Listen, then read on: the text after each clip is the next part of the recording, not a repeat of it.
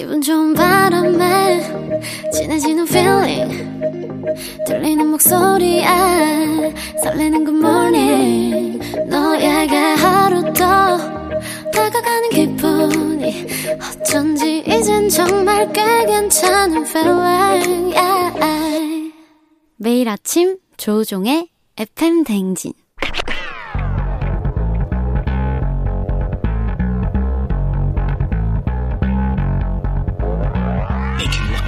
끓어오르는 화 쏟아지는 잠은 참을 수 있습니다. 하지만 궁금한 것만큼 못 참는 당신의 뇌를 저격합니다. 과학 communicator 엑소와 함께하는 오마이 과학.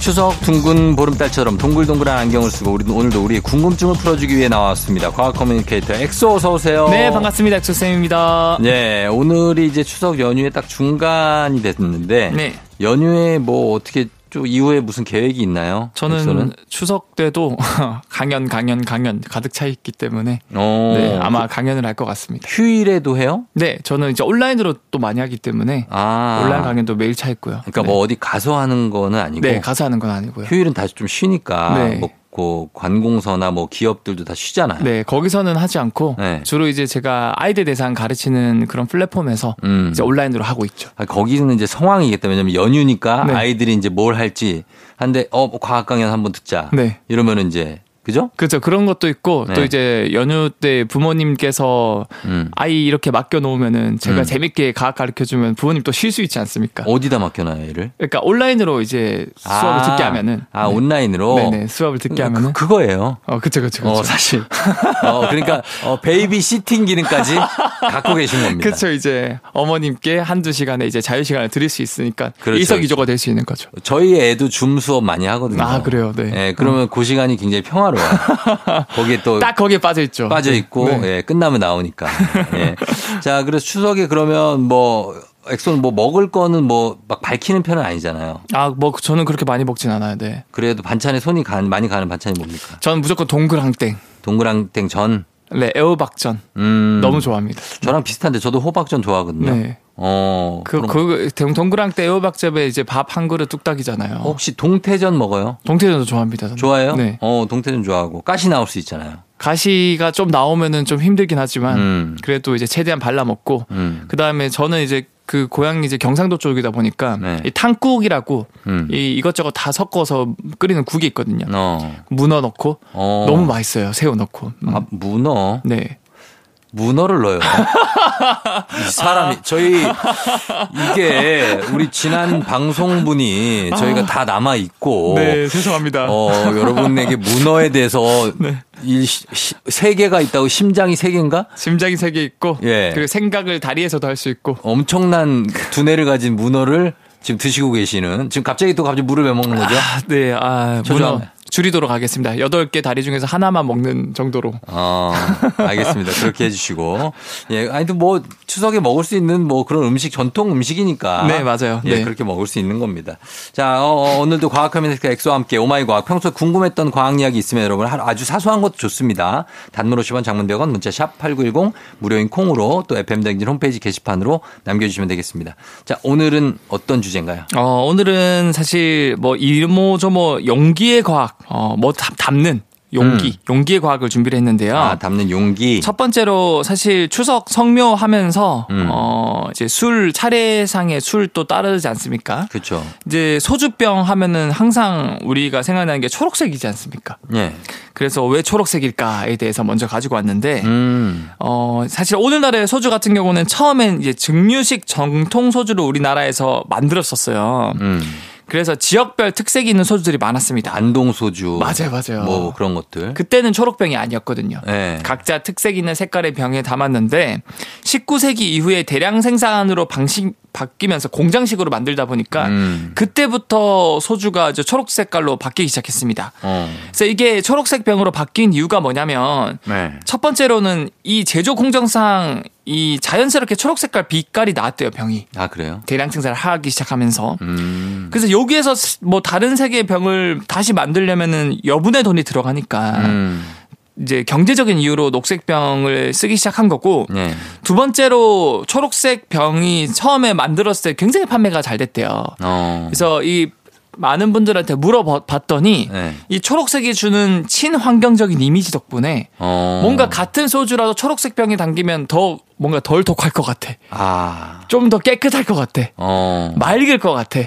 어, 이런 이미지 때문에 어. 그게 더 많이 팔리기 시작했대요. 아, 그래요. 음, 그래서 이런 여차저차한 이유로 초록색 병으로 굳혀지기 시작했고 오늘날의 소주병은 초록색 병이다라고 이제 많은 분들이 알고 있는 거죠. 그 소주를 드시면서도 좀 죄책감을 좀 덜 느끼고 맞아요, 맞아요. 뭔가 내가 좀 건강하다. 이왕 마실 거, 어. 야, 이 초록 색깔, 풀립 색깔, 자연 색깔, 음. 녹 색깔, 초록 초록, 그래, 깨끗할 것 같아. 음. 하지만 내 간은 망가지고 있다. 그렇죠. 라고 볼 수 있는 거죠. 그런 얘기도 좋습니다. 네, 네. 해주시고. 네. 그리고 소주는 사실 뭐 소주와 함께 맥주가 네. 양대 이제 그 술인데 네. 맥주병은 갈색이잖아요. 그쵸, 그쵸. 그건 또 왜 갈색이에요? 그래서 맥주는 왜 갈색일까? 사실 소주 같은 경우는 주정이라 그래서 그 100% 알코올을 희석을 해서 희석으로 판매하는 거거든요. 음. 근데 맥주는 좀 달라요. 맥주는 이제 이 발효주이기 때문에 음. 이 맥주 안에는 효모라든가 호비라든가 이런 화합물이 되게 많이 들어갑니다. 음. 그래서 이런 것들이 반응을 일으켜서 맥주를 만들어내는데 얘가 사실 햇빛을 받으면은 음. 어 굉장히 새로운 물질을 만들어서 맛이 변해버린다 그래요. 음. 그리고 또 뿐만 아니라 단백질 같은 것들이 응고되면서 침전물이 생겨서 외관상으로도 좋지 않아요. 뭔가 변한 것 같고. 음. 그런데 이 갈색으로 병을 만들면 이 햇빛이 거의 차단된다 그래요. 아. 그래서 이 갈색 병에 맥주를 담그면 그 안에 있는 이런 단백질 성분이나 이런 것들이 반응을 안 해서 음. 오랫동안 신선하게 유지를 할 수 있다고 합니다. 음. 하지만 최근에 이제 정부의 자원 재활용법이 시행되면서 네. 병의 색깔이 있는 초록 색깔이든 갈색이든 이런 것들은 재활용이 좀 많이 힘들다 그래요. 맞아요. 다양한 병으로. 음. 그래서 이제부터 무조건 투명한 색으로 어, 만들어야 돼라는 법이 지금 이제 시행됐다고 합니다. 음. 그래서 이제 술을 만드는 회사에서도 맥주병, 소주병 모두 투명한 병으로 바꿔가고 있다 그래요. 음. 그- 뭐 많죠. 그렇죠. 요즘에는 투명한 병 나오고 있지 않습니까? 그래서 요즘에는 투명한 병에 술을 넣어도 변하지 않게끔 재료를 넣거나 공법을 공법을 수정을 하고 있다고 합니다. 음, 그래요. 엑소는 뭐 소주, 맥주를 마십니까? 저는 거의 안 마시고요. 네. 마시더라도 맥주 한 잔 정도. 음. 왜냐하면 저는 술을 분해해주는 유전자가 되게 약해요. 아. 네. 그래서 좀 그래서 거- 저는 거의 안 마시고. 많이 마셔보고 느낀 거죠? 저는 굉장히 많이 당해봤죠. 당해봤어요? 저는 이제 땅을 치면서 네. 땅을 치면서도 그 땅이 세상이 저 빼고 돌아가는 걸 느꼈거든요. 어. 그리고 막 진짜 피자도 몇 판 만들어 보고 어. 아 너무 아, 힘들더라고요. 그래, 난 안 되겠다. 특히 저는 젊었을 때는 그나마 하루 지나면 아침에는 회복이 돼서 이제 뭐 햄버거를 시켜 먹거나 해장용으로 음. 했는데 요즘에는 거의 한 이틀 가요. 이틀? 네, 그 숙취가 막 머리 아프고 막 속 쓰리고. 음. 아니, 지금 젊잖아요. 저 저는 사실 사실상 젊은 게 아니죠. 왜냐하면은 예, 예.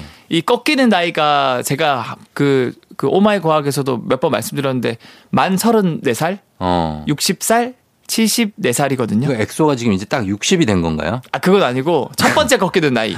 아. 만 34살을 지금 지났거든요. 아, 그래. 30대 중반. 그래서 이제 꺾였기 때문에 음. 저도 더 이상 젊다고 표현할 수 없다. 어, 라고 볼수 있는 거죠. 네. 그렇다. 알겠습니다. 자, 어, 그러면 저희가 음악 한 곡 듣고 와서 다음 내용 이어가 보도록 하겠습니다. 용기에 대한 과학입니다. 백지영 대시. KBS Cool FM 조우종의 FM 대행진 5일간의 음악 여행 오마이 과학 엑소와 함께하고 있고요.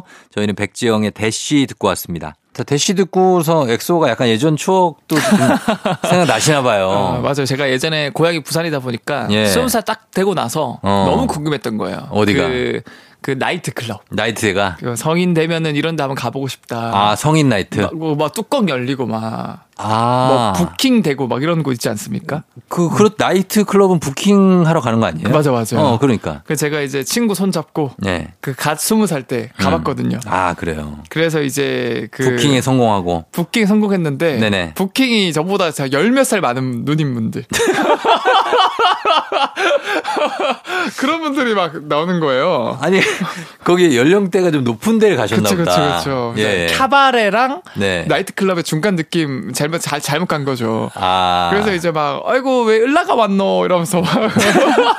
그래서, 예. 어, 뭐, 제대로 놀지도 못하고, 음. 그 상처만 입고 나와서 그 옆에 국밥집에서 친구랑 국밥 먹고 들어왔던 이제 음. 기억이 납니다. 네. 누구나 한 번쯤은 그런 기억이 있는 거죠. 그쵸. 예, 예. 그때 이 백, 어, 백지영님의 대시 노래가 들렸던 것 같아요. 아, 네. 그 그때 대시를 해라 막 약간 이런 네, 그런 그 어. 이제 2000년대 초반 노래 많이 그 이정현 님의 와 어. 어, 이런 것도 많이 들렸고 그 다음에 뭐 다양한 노래가 들렸었죠. 대시하기엔 너무나 나이가 많았던 그녀. 그저 추억이. 이제 띠동갑이었던. 네. 그렇습니다. 자, 잠깐 옆길로 샜는데 오늘은 용기에 대한 과학입니다. 용기가 brave 아니고 음식을 담는 용기에 대한 얘기입니다. 어, 저희가 소주, 맥주병 얘기해 봤고 그리고 어, 플라스틱 우유나 종이팩 우유, 유리병 우유가 있는데 왜 캔으로 된 우유는 없을까도 궁금합니다. 아 사실 캔 우유가 없는 이유는 복합적인데 네. 이제 보통 이제 캔을 하는 이유 통조림 같은 경우는 이제 강철 알루미늄 금속을 많이 쓰는데 음. 얘가 뭐 견고하고 충격에도 강하고 그쵸. 세균 오염 물질 보호해 주는데 음. 하필이 금속 캔 성분이 우유에 있는, 에 있는 단백질의 다양한 성분이랑 상호작용이 잘 일어난대요. 아. 그래서 우유 맛이 변해버린대요. 어. 그래서 실제로 캔 같은 거에 담아서 우유 마셔보면은 보통 우리가 마시는 맛이랑 좀 다를 거예요. 아, 그래요? 그래서 이거를 안 쓰는 이유가 이것 때문에 그런 것도 있고요. 음. 두 번째로 사실 우유의 신선도를 떨어뜨려서 음. 보관하기 별로라고 하는데 우유는 쉽게 상하다 보니까 신선하게 보관하려면 온도가 일정하게 유지가 돼야 됩니다. 음. 근데 캔 같은 경우는 열 전도율이 되게 높아요. 금방 뜨거워지고. 맞아요. 예. 금방 뜨거워지고 금방 식기 때문에 음. 어, 우유를 보관하기 힘들다. 음. 뿐만 아니라 우유, 우리 우유 같은 경우는 사실 뭐 큰 꽉으로 마시지 않습니까? 음. 그래서 한 번에 다 마시기보다는 여러 번 나눠 마시다 보니까 그렇죠. 뭐 이제 우유를 따르고 다시 닫아서 냉장고에 넣기 편한 종이팩이 가장 유리하고요. 음. 종이팩이나 유리병 같은 거. 그렇죠, 그렇죠. 예. 그래서 이런 이유 때문에 보통은 종이팩에 많이 우유를 판매를 하고요. 음. 그리고 사실 캔 우유가 없는 건 아닙니다. 있어요? 뭐 초코 우유 캔은 판매하지 않습니까? 아. 그렇죠. 근데 그거는 사실 정확하게 우유라기보다는 네.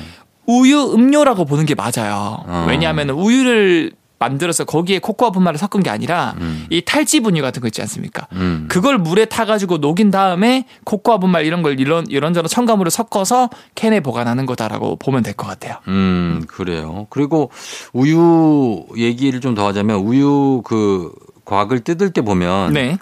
한상 안쪽에만 여는 곳이 있고 바- 반대쪽으로 열려면 잘 안 열리잖아요. 아 맞아요, 안 열리죠. 그거는 왜 그럼 한쪽으로만 열게 된 겁니까? 항상 이게 한쪽은 열면 잘 열리고 한쪽은 억지로 열면 막 보풀 생기고 그렇잖아요. 네. 이것도 결국 신선도 유지를 위해서 그런 건데 음. 우유가 사실 공기랑 많이 만나면 이제 산소랑 만나서 산화가 많이 되기 때문에 빈틈없이 밀봉을 해야 됩니다. 음. 그럼에도 불구하고 일단 마셔야 되니까 무조건 한쪽만 잘 뜯게 만들어 놓은 거예요. 음. 두쪽 다 뜯기 쉽게 뜯기게 만들면은 뭐 두쪽다 입을 대기도 하고 산소를 많이 만날 수도 있으니까 음. 한쪽으로만 뜯기게끔 하게끔 일부러 접착력을 약하게 발라놓고 한쪽을 음. 그리고 한쪽을 실리콘 수지를 좀 발라놔서 일부러 어 그 우유에 잘안 젖게 만들어 놓는데요. 음. 그래서 한쪽은 쉽게 뜯을 수 있고요. 반대쪽은 실리콘 수지도 없고 접착제도 많이 발라놓기 때문에 음. 억지로 뜯으면은 보풀이 생기고 잘 안 뜯긴다라고 볼수 있는 거죠. 그래요. 그- 그리고 2918님 질문이 왔는데 혼자 사는데 남은 과일이나 채소를 다 못 먹고 매번 버려요. 아무리 냉장고에 넣어도 오래 안 가고요. 이거 한 달두달 보관해주는 용기 없을까요? 하셨습니다. 아 이런 용기 네. 어, 있죠. 있어요? 어, 당연히 사실 우리가 과일 채소가 빠르게 익는 이유는 음. 얘네들도 호르몬이란 걸 만들거든요. 과일 호르몬. 음. 그래서 얘네들은 자기만 분비해서 자기만 가지는 게 아니라 음. 주변으로 뿌리기까지 합니다. 음. 이걸 이제 에틸렌이라는 가스라고 하는데 음. 이 에틸렌 가스는 과일들을 빠르게 성숙시켜줘요. 음. 실제로 동남아에서 바나나를 수입해 올 때도 완전 초록 색깔 바나나를 이제 안 익은 애들을 수입하는데 음. 배에서 오면서 얘 바나나들이 에틸렌 가스를 스스로 분비하면서 서로가 서로를 영향을 받으면서 음. 성숙하면서 노랗게 있거든요. 네네. 그래서 우리가 먹기 좋은 바나나가 됐을 때 도착을 해서 우리가 먹을 수 있는 건데 음. 하지만 여름에는 이런 에틸렌 가스가 너무 많이 나옵니다. 아하. 그래서 과일들이 너무 빨리 익는데 음. 다행히도 용기들 중에서 네. 이런 에틸렌 가스를 흡수하는 용기가 요즘엔 나오고 있대요. 어. 그래서 그냥 밖에 냅두는 거랑 다르게 똑같은 과일을 그런 용기에 넣어두면은 아. 이 과일들이 에틸렌 가스가 나와도 바로바로 이 용기가 그걸 흡수해줘 버리니까 어. 과일들이 최장 20일까지 이 신선도를 유지할 수 있다 그래요. 저희 집에 이 용기 있어요. 어 맞아요. 초록 색깔. 어, 채소 넣어놓는 용기인데 맞아요, 맞아요. 거기 넣어놓으면 오래 가. 오래 갑니다. 네. 그게 대표적으로 제올라이트나 천연 광물질이 그 용기에 많이 흡수가 돼 있는데 음. 그런 물질들이 이런 에틸렌을 잘 흡수한다 그래요. 음. 그래서 이게 가격도 뭐 그렇게 비싸지 않기 어, 때문에 비싸지 않아요? 네 여러분들도 어 이제 과일이나 채소 자주 드시는 분들은 네. 그 이런 용기에 보관하시면 훨씬 오래 가니까 음. 적극 활용하시는 걸 추천드립니다. 그래요. 2918님 이렇게 참고하시면 되겠고요. 그리고 전자레인지에 네. 그 플라스틱 용기를 넣으면 환경 호르몬 나와서 저안 하시고 이런 분들 많잖아요. 맞습니다. 그거는 맞습니까? 어 이거는 반은 맞고 반은 틀린데 네. 사실 당연히 제품에 전자레인지용 표시를 반드시 확인을 하시고 사용하는 게 좋습니다. 음. 전자레인지용이라고 표시가 돼 있으면은 편하게 쓰셔도 되고요. 음. 왜냐하면 얘네들은 내열성 이기 때문에 뭐 예를 들어서 종이, 음. 유리, 도자기 그리고 플라스틱 중에서도 되는 플라스틱이 있어요. 음. 많은 분들이 플라스틱은 무조건 환경 호르몬이 나오면 쓰면 안 돼라고 착각하시는데 음. 플라스틱 중에서도 폴리프로필렌이라고 해서 PP라고 적혀 있어요. 음. 이 재질은 전자레인지 아무리 많이 써도 네. 내열성이기 때문에 버티고 환경 호르몬이 전혀 나오지 않고 음. 심지어 환경 호르몬이라고 추정되는 어, 프탈레이트류나 비스페놀 A 원료가 전혀 사용되지 않습니다. 음. 그래서 여러분들이 안심하고 쓰셔도 되고요. 이것뿐만 아니라 또 플라스틱 중에서 이제 HDPE라 그래서 음. 고밀도 폴리에틸렌이라는 물질도 있습니다. 이것도 써도 안전하다. 음. 그래서 여러분들이 그 플라스틱 중에서 제가 말씀드리는 PP나 HDPE라고 적혀 있는 거는 고온에서도 환경 호르몬이 전혀 안 나오니까 음. 여러분들이 편하게 쓰셔도 됩니다. 예. 근데 이거 말고 PS라던가 음. 그 외에 뭐 페트라던가 음. 어, PET라던가 어, PE라던가 이런 것들은 음. 플라스틱으로 쓰면 터져버리거나 녹거나 환경 호르몬이 굉장히 많이 나올 수 있거든요. 아. 그래서 그런 것들은 안 쓰는 게 어, 좋습니다. 예, 좋다. 그리고 그 용기의 대표 주자는 사실 보온병이잖아요. 그렇죠. 뭐 보온병 이거는 오랜 시간 따뜻하게 용기의 온도를 유지시켜 주는데 그 텀블러도 그렇고 네. 그 원리가 뭡니까? 어, 이걸 제가 짧고 굵게 설명드리자면 사실 보온병은 물체의 열을 보존하도록 설계된 용기거든요. 음. 그래서 보온병의 주요 원리는 열 전달의 세 가지 기본 방식인 전도, 대류, 복사를 최소화하는 건데 음. 보온병은 여러분들이 당연히 이거를 다 단면을 못 보셨겠지만 이 단면을 보면은 병이 하나가 있는 게 아니라 여러 개지가 있는? 맞아요. 보온병은 병 두 개가 중첩된 구조로 있어요. 아. 그래서 이 두 병 사이에는 공기가 거의 없는 진공 상태를 또 유지돼 있거든요. 음. 병과 병 사이에 빈 공간이 있습니다. 네. 그래서 열이 지- 직접적으로 전달되는 걸 전도를 최소화합니다. 음. 뿐만 아니라 열이 잘 전달되지 않기 때문에 어 자- 결과적으로 외부의 열 또는 내부의 열이 내외부로 잘 전달이 안 됩니다. 열이요. 열이요. 그렇죠. 근데 따뜻하게 유지하는 거하고 열이 상관이 있나요? 열이 상관 있죠. 왜냐하면은 안에 뜨거운 물을 부었을 때 그 열도 네. 그 병과 병 사이에 진공이 빈 아, 공간이 있기 때문에 바깥으로 안 안? 빠져나가는 거죠. 아, 저는 밖에서 열이 오는 얘기인 줄 알았어요. 어, 바깥의 열도 상대적으로 또 안으로 또안 들어오고요. 네. 음. 차단이 된다라고 생각하시면 될 것 같아요. 예, 예. 이거는 일종의 이중창이랑 비슷한 원리인데 음. 창과 창 사이에 공간을 만들어서 열이 움직이는 걸 막으면은 음. 여름에 에어컨을 틀면 또 시원하게 유지가 되고 음. 반대로 겨울에 히터를 틀었을 때도 바깥으로 안 빠져나가고요. 그렇죠. 예. 그리고 이것뿐만 아니라 이, 이 보온병 안에는 코팅을 해놔요. 음. 이 실버 코팅이라 그래서 네. 이제 이거는 일종의 열 복사 방출을 막기 위해서 이 내부에서도 뭐 저, 이제 적외선 같은 열이 계속 방출됐거든요. 음. 그런 것들이 방출 안 되게 코팅을 해놓으니까 계속 반사돼서 안쪽으로 열이 모이다 보니까 음. 어, 이런 열 방출을 최소화할 수 있고요. 음. 근데 물론 완벽한 보온은 없기 때문에 시간이 지남에 따라 천천히 온도가 바뀔 수 있긴 하지만 그렇죠. 위에 제가 말씀드린 원리 덕분에 음. 그러니까 이중창 원리랑 비슷하다. 음. 병이 두 개의 병이 있고 그 사이에 진공 상태가 있기 때문에 보온병은 오랫동안 열을 유지할 수 있다라고 음, 볼수 있을 것 같습니다. 그렇군요. 알겠습니다. 자, 오늘은 용기의 과학에 대해서 우리가 무언가를 담는 용기의 과학에 대해서 알아봤습니다. 엑소 오늘도 고맙습니다. 네, happy 추석입니다. 조우종의 펨댕진 5일간의 음악여행 마칠 시간입니다. 여러분, 오늘도 재밌는 시간 이제 앞으로 보내시고요. 저는 끝곡으로 시그니처의 안녕 인사해 전해드리면서 저도 인사하도록 하겠습니다. 여러분, 오늘도 골든벨 울리는 하루 되시길 바랄게요.